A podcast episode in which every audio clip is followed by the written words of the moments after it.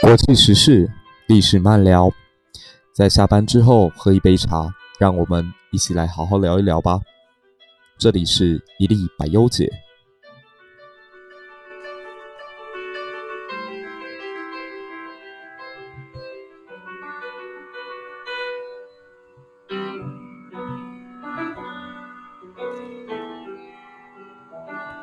各位一粒百忧解的听众朋友，大家好！你现在所收听的是一粒百忧解的第二十二集。我们今天要聊的话题是中国跟美国真的有可能会发生战争吗？那这几天，如果大家有在看国际的新闻或关心台海的局势，应该都会觉得特别的紧张，因为两岸之间以及东亚各国看起来都非常非常的躁动，特别是安倍晋三，平常看起来非常。隐忍的一个政治人物，在卸任之后呢，某种程度可以说是安全阀全开。他现在几乎可以把很多过去藏了很久的话都讲出来。他就提到，其实他对于当前局势最大的贡献，就是四年前他身为第一个造访华府庆祝川普当选的政治人物，他也是第一位对川普提出应该要抵抗中国的人。那他当然非常乐见于当前美国对中国的围堵啊，这当然是他的一家之言啦。美国这么巨大的一个政治实体，怎么可能是因为日本首相的一句话而挑起了这长达两三年来对中国的对抗呢？其实中美两国之间看起来有冲突哦，已经不是一两天的事情。那早在两千零一十五年的九月份，那个时候美国总统还是奥巴马，川普看起来还不会去参选总统的时候，美国哈佛大学甘乃迪政府学院贝尔福科学和国际事务研究中心的前主任格雷厄姆·艾利森就发表了一篇文章。叫做“修昔底德的陷阱”，美国和中国正在走向战争。那这本书在一八年的九月有中文版在台湾上市。那我自己在看这本书的时候，刚好是呃县市长大选结束，然后张忠谋也在这之后在自己的每周书单里面推荐了他，所以。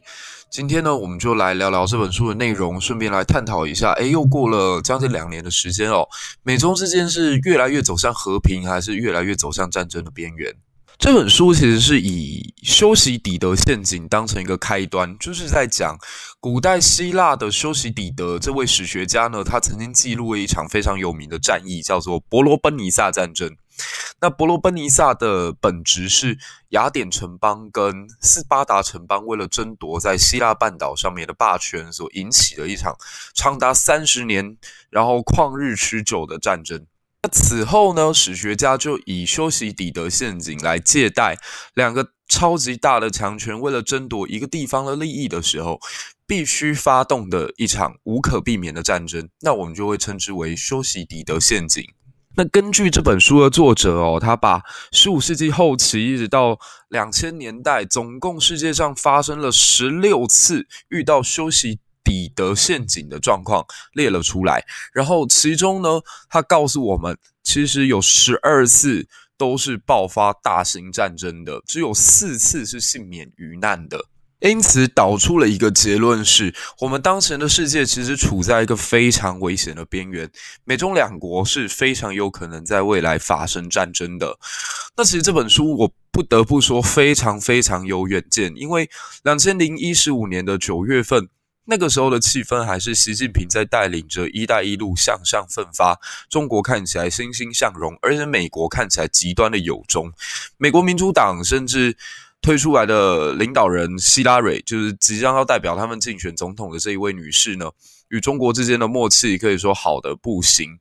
他的先生克林顿在任内的时候，也跟中国关系非常非常良好，以至于出现了我曾经在五期以前曾经说过的一个故事。有一次，克林顿造访了哈佛大学，那他在演讲当中有提到，其实大家根本不需要担心中国，因为中国如果在未来网络世界开发之后，实际上他们还想要维持当前的威权体制，无疑是像是在墙壁上钉上果冻一样，既困难而且也办不到。希拉蕊也曾经在二零一四年曾经非常非常，呃，你要说自信吗？还是说幼稚的发表过一种想法，他认为中国未来几十年一定会成为世界上最贫穷的国家，因为中国的富人们早就都已经搬到国外去了。而如果让这样对中国心存幻想，而且认知极为过度乐观的人担任上美国的总统，那之后的局势会怎么发展就很难说。可当时我们的这本书的作者就已经预言了，其实美中之间呢必定会有冲突发生。而也在这本书中文版上市的那一年哦，美中果然就爆发了正式的贸易大战。其实川普会跟习近平处得这么不好呢，在很多国际政治的观察家眼中是觉得很难以置信的。因为川普其实在刚上任的时候，其实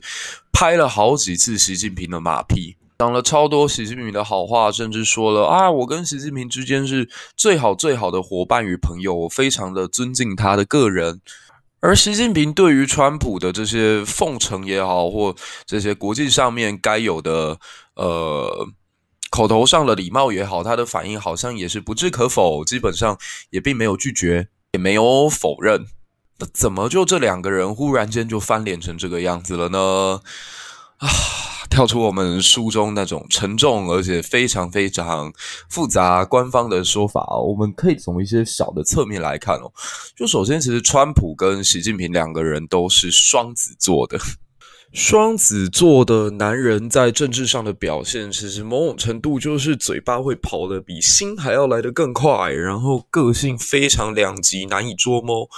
比起冷静理性的天平，或者是特别浪漫遐思的双鱼，我觉得双子座的问题真的很大。他们时常会有一些不切实际的幻想，而且由于过度的非常爱面子，所以一旦喊出了某个口号之后，又非得执行到底不可。无论这一路上有多么的扭曲自己的动作，他一定会想尽各种办法，最终达成他所预期的目标。或者，如果他达不成目标的时候，就会有一种天然的幻灭感，然后最终就随手撒手而去，甚至是摆烂。那目前看起来，川普跟习近平都还处在阶段一，就是他们双方都把口号喊得很响，而且都非常积极的希望能够完成目标，以捍卫自己的尊严。为什么会说这一段呢？因为我觉得我有资格喷一下双子座，我本身自己就是双子座，我从来没有遇过。这么难相处的自己，大概可以说，在这个世界上最不好理解的就是本人，就从来不知道自己到底在干嘛。呃，大家也可以去看看一些啊双子座的政治人物哦，像说这个美国的前总统 J.F. Kennedy 甘乃迪那位超级花心，然后。虽然表面上是李万基，但吃一大堆药，身体非常不好的他，然后他在所有人面前都是要一副很强悍的样子，甚至他由于好像是腰不好吧，所以他在过世之前一直都带着一个支架，把自己的这个腰给撑上来。不过听说最后好像也是因为这个支架要了他的命哦，就是他当年在。达拉斯遇刺的时候，其实枪手瞄准他，打中他第一枪之后，他是可以往下躲的。可是因为他身上装了支架，所以没有办法弯腰。最后就是第二枪再过来的时候，就把他给爆头。然后还有一些呃，我现在想到也是美国特别具代表性的双子座政治人物，像季辛吉出卖台湾不遗余力的这个国际。大师哦，甚至是一些中国古代的，像袁崇焕啦、文天祥啦、和珅啊这些人，其实也都是双子座人物哦。就是如果大家想要知道现在习近平跟川普想要干什么，可以去看看这些人的传记。就他们往往对于呃成大事都有自己的一番想法，和非常非常具有理想性，也很有动力去做。但一旦他发现哎做不到的时候，就会有一种幻灭感，所以。大家可以去看看袁崇焕，他原本喊出五年要把清朝给灭掉，结果最后他做不到的时候是什么样的反应？那甘乃迪总统呢，曾经讲过一句话哦，他说：“National interest is more powerful than ideology”，就是指其实国家的利益呢是永远摆在。所谓意识形态之上的，所以如果美国跟中国未来真的冲突继续加深的话，一定是双方的利益之间出现了冲突。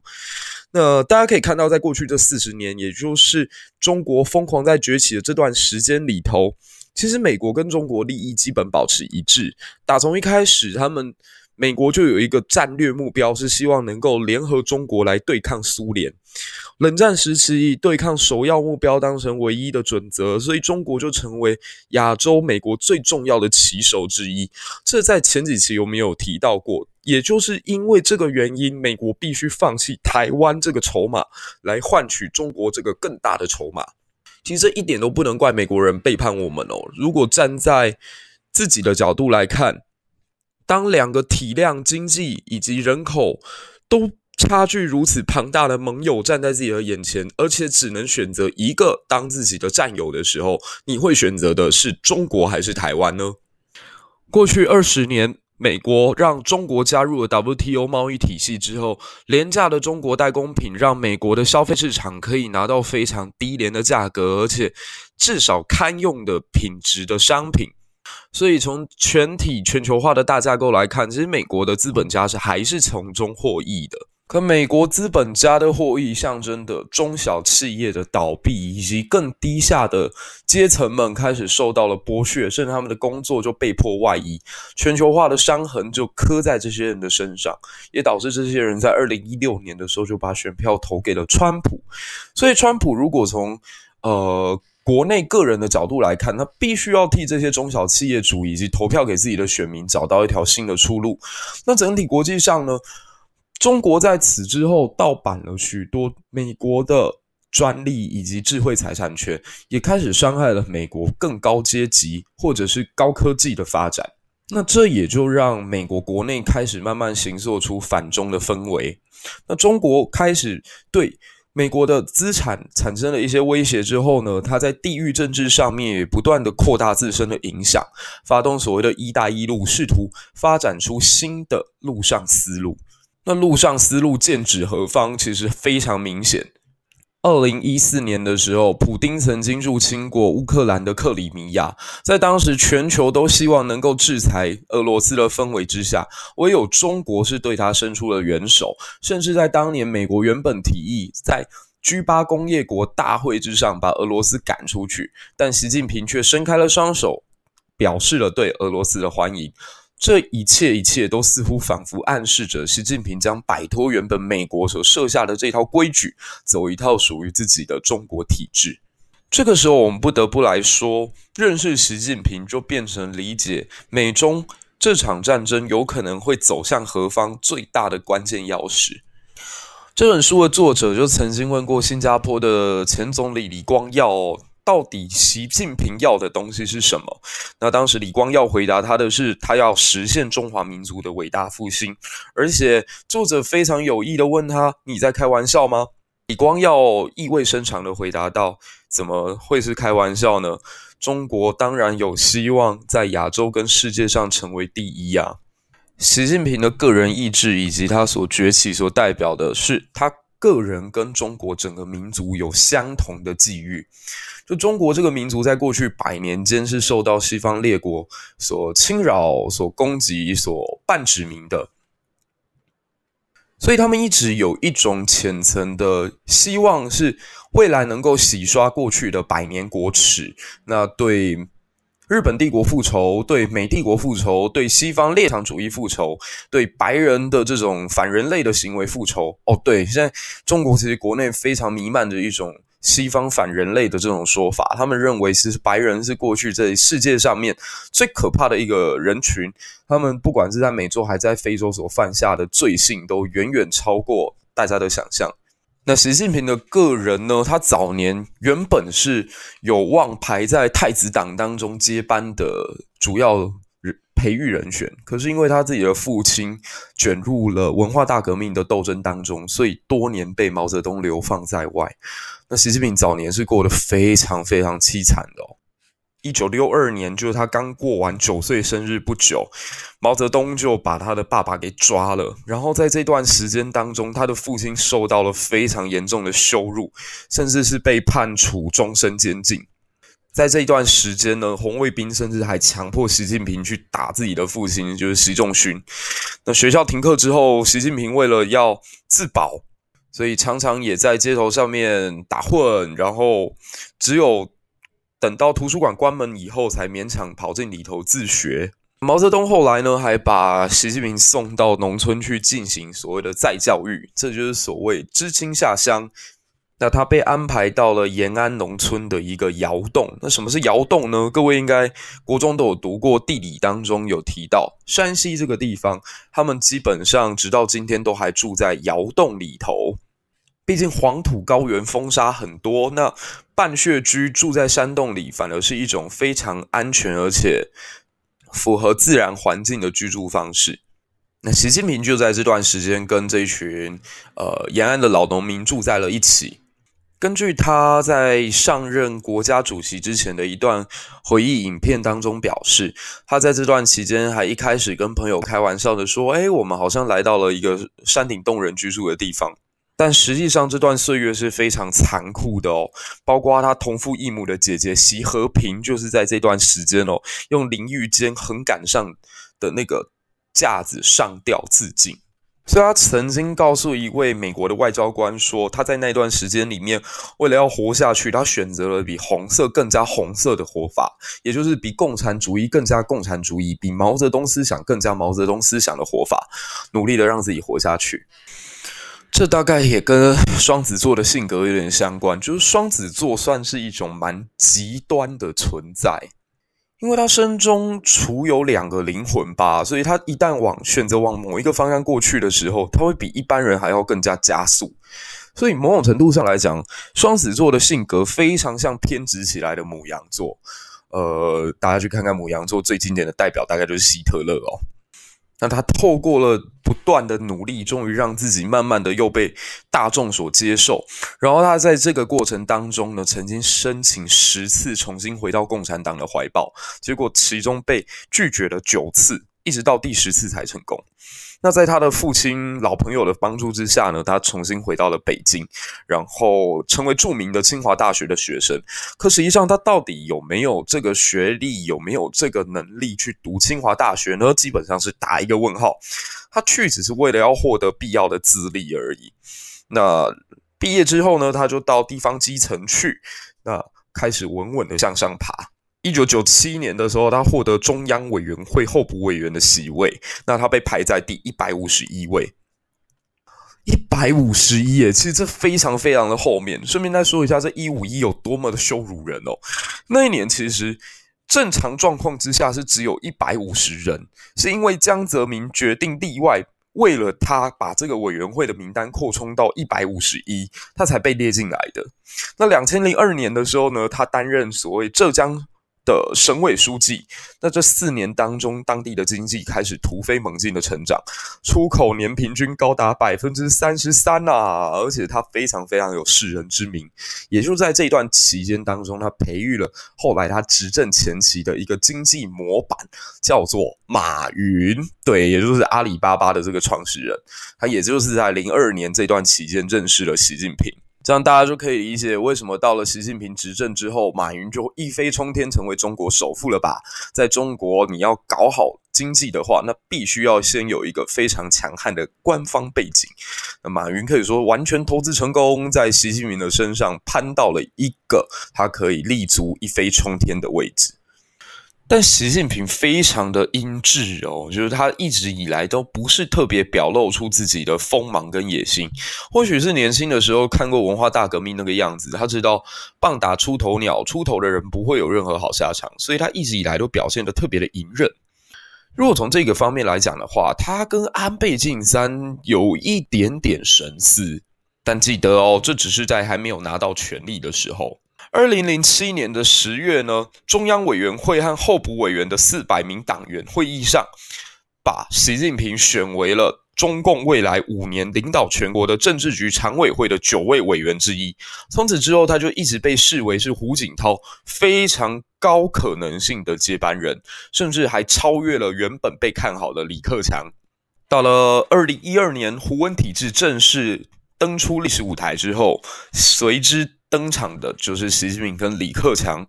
接下来的故事大家就比较熟悉了。习近平在二零一二年成为中华人民共和国领导人的第一个月内，就宣布了两个非常大胆的目标：一个是到二零二一年的时候，也就是中国共产党成立一百周年时，建设一个小康社会，人均国内生产总值要比二零一零年增加一倍到一万美元左右。而这个目标，其实在今年基本上就已经达成。李克强虽然在今年六月发表了，我们中国还有六亿人口活在贫穷线底下，但是基本上也已经完成了人均到一万美元的这个总体目标。那第二个目标就更加长远了，他希望可以在二零四九年的时候，也就是中华人民共和国成立一百年时，使中国成为现代化的已开发国家，一个富强的国家。这个时候，大家可以做一个对照。其实他所提出来这些想法，不但让国内非常非常的有目标感，甚至让他的人民感觉到选到了一位明君，遇到了一位明君。甚至某种程度上，我觉得他也提供了川普在竞选的时候的非常多的想法。川普所讲的 “Make America Great Again” 跟所谓习近平提出来的中国梦，其实非常有异曲同工之妙。而且，习近平刚掌政的那几年呢，我自己也去过一趟中国，一直都觉得。中国可能在未来真的会更加民主、开放、自由，而且它的经济看起来也越来越有繁荣的感觉。那个时候在京城，呃，北京晃的时候，就发现朝阳区啊，然后各地的那个地铁啊，还有附近的一些新开发都非常非常的富丽堂皇。然后中国内部的言论自由感觉得到了大幅的提升，就各种脱口秀节目像雨后春笋一样，全部都冒出来。像当年呃影响我蛮深的逻辑思维，或者是高晓松的小说，跟后来的小松奇谈，就各类的题目其实都敢去涉猎哦。包括高晓松居然曾经在节目里面讲出来说，台湾其实。不是代，不是日本放弃了我们，就代表他回到了中国的主权之下。也就是说，台湾岛其实它的地位就是未定的。连这么嗯前卫的说法都敢讲出来的时候，我真的都为那些主持人捏一把冷汗。但也默默的就觉得，诶，这些习近平好像还蛮自由开放的耶。可随后的事件发展就证明了，我们当前的观察全部都是错的。当时其实也不止我亲自在。中国走过的人觉得看起来很乐观哦，包括当时香港的媒体界都对习近平有一种极大的期待跟向往。呃，记得是何亮亮吧，还曾经讲过说，等到习近平这一代人真正治国的时候，就是中国。领导人第一次能够深入体会人民老百姓的时刻，这个国家一定会变得更好。因为习近平以前是曾经在农村磨练过的，他非常知道民间疾苦。让这样的一个人真正上到北京、中南海，才是中国要进行大改革的开始。那这句话言犹在耳哦，想不到才过几年的时间，中国迅速迅速的往极端专制独裁的方向走去。那为什么会这个样子呢？其实，呃，我看了这本书当中，他有提出一个解释，就是习近平其实心中一直有一个恶魔，就是戈巴契夫的鬼影子。习近平超级担心自己所统治的国家会跟当年的苏联一样，忽然在最强大的时候就忽然间解体了。所以他总结了一下苏联之所以败亡的原因，提出了三个想法。第一个是改革国家经济之前呢，不能放松对社会的控制，必须要加强政治上的管理。那第二点呢，就是必须要能够让党不腐化。就是党内的高官们不能为了自身利益而过度的截取民财，以至于人民对自己的统治阶级感到不满。第三点则是军队不能国家化，而必须要让军队更加倾向党。那这三个目标，我们都可以在之后他统治的这八年期间看得非常的清楚哦。包括一方面呢，他对于国内的政治舆论控制的特别特别的严格；另一方面呢，他大幅度的以打贪为名去消除了所谓他的政敌，例如薄熙来这些人。最后就是军队的国有化，其实不只是军队而已哦。大家可以去看看，他连对网路的舆论以及媒体的风向都有非常深度的掌握，甚至提出了一句名言，叫“媒体必须得姓党”。在你报道事实之前，必须要去思考一下，这对党来说有没有好处。他一直都认为，理念动摇是最危险的动摇，如果理想跟信念滑坡是最危险的滑坡，一个政党的衰弱，往往就是在他的信念丧失或缺失的开始。其实我觉得他这个理解并不全然错误，诶，就是大家可以看看当前台湾，嗯，在短短的八年之内，从执政党滑到变小。然后变成在野党的国民党，其实他最糟糕的一点就是他对于自己原本的体制已经产生了信心上的动摇。特别在韩国瑜之后，其实韩国瑜之前，我一直都觉得国民党体系之内的人才是有一条非常非常规矩而且系统化的培育方式的。就你要成为党的领导人、党的接班人、党的精英，它是有一套培育的方法的。可自从韩国瑜搅动了。一潭春水，大家觉得只要有一个人出来喊喊口号，能够煽动起民众的热情，然后把票投给他的话，那就可以越过过去所设定下来的这些制度，直接让他提名为总统候选人的时候，就证明这个党对他自己原本的价值以及原本的体系的不信任，那也是他衰败的一个开始。而习近平的这些思维，其实某种程度也是从李光耀身上所学到的。李光耀就曾经讲过，在爱跟被害怕之间，他一直都是相信马基维利的。马基维利在《君王论》里面提到，其实让人害怕你，比让人爱你更加来得重要。对一个君王来说。如果没有人害怕我，那我就什么都不是了。所以，习近平其实一直在想尽办法，就是打造出一个让集体国民对他又害怕又敬畏的一个这样的局面。党的强势领导以及国家表象上面看起来的欣欣向荣，一直让中国国民有强烈的对国家的光荣感。但二零二零年，显然老天爷对中国似乎并不怎么好哦，不管是内忧还是外患，都突然间在这个时候并起。年初是因为武汉肺炎的关系，造成了江南一带以及所有的交通几乎通通打结。年中又有长江流域非常严重的洪患，内部问题包括香港、新疆、蒙古的人权一直备受漠视，而且他们不断使用最暴力的方法，在国际媒体面前血淋淋的展现了自己政权暴力的本质。那刚好，中国大梦正在做的时候，上天就降生了川普这样一个半路杀出来的奇绝，在美国居然登上了白宫，而一场以美国优先对抗中国梦的大戏即将拉开序幕。那究竟这场戏的结局会走向何方呢？那我们下一集再继续往这个话题来讨论吧。谢谢大家的收听，这就是本期的一粒百忧解。我们下周见，拜拜。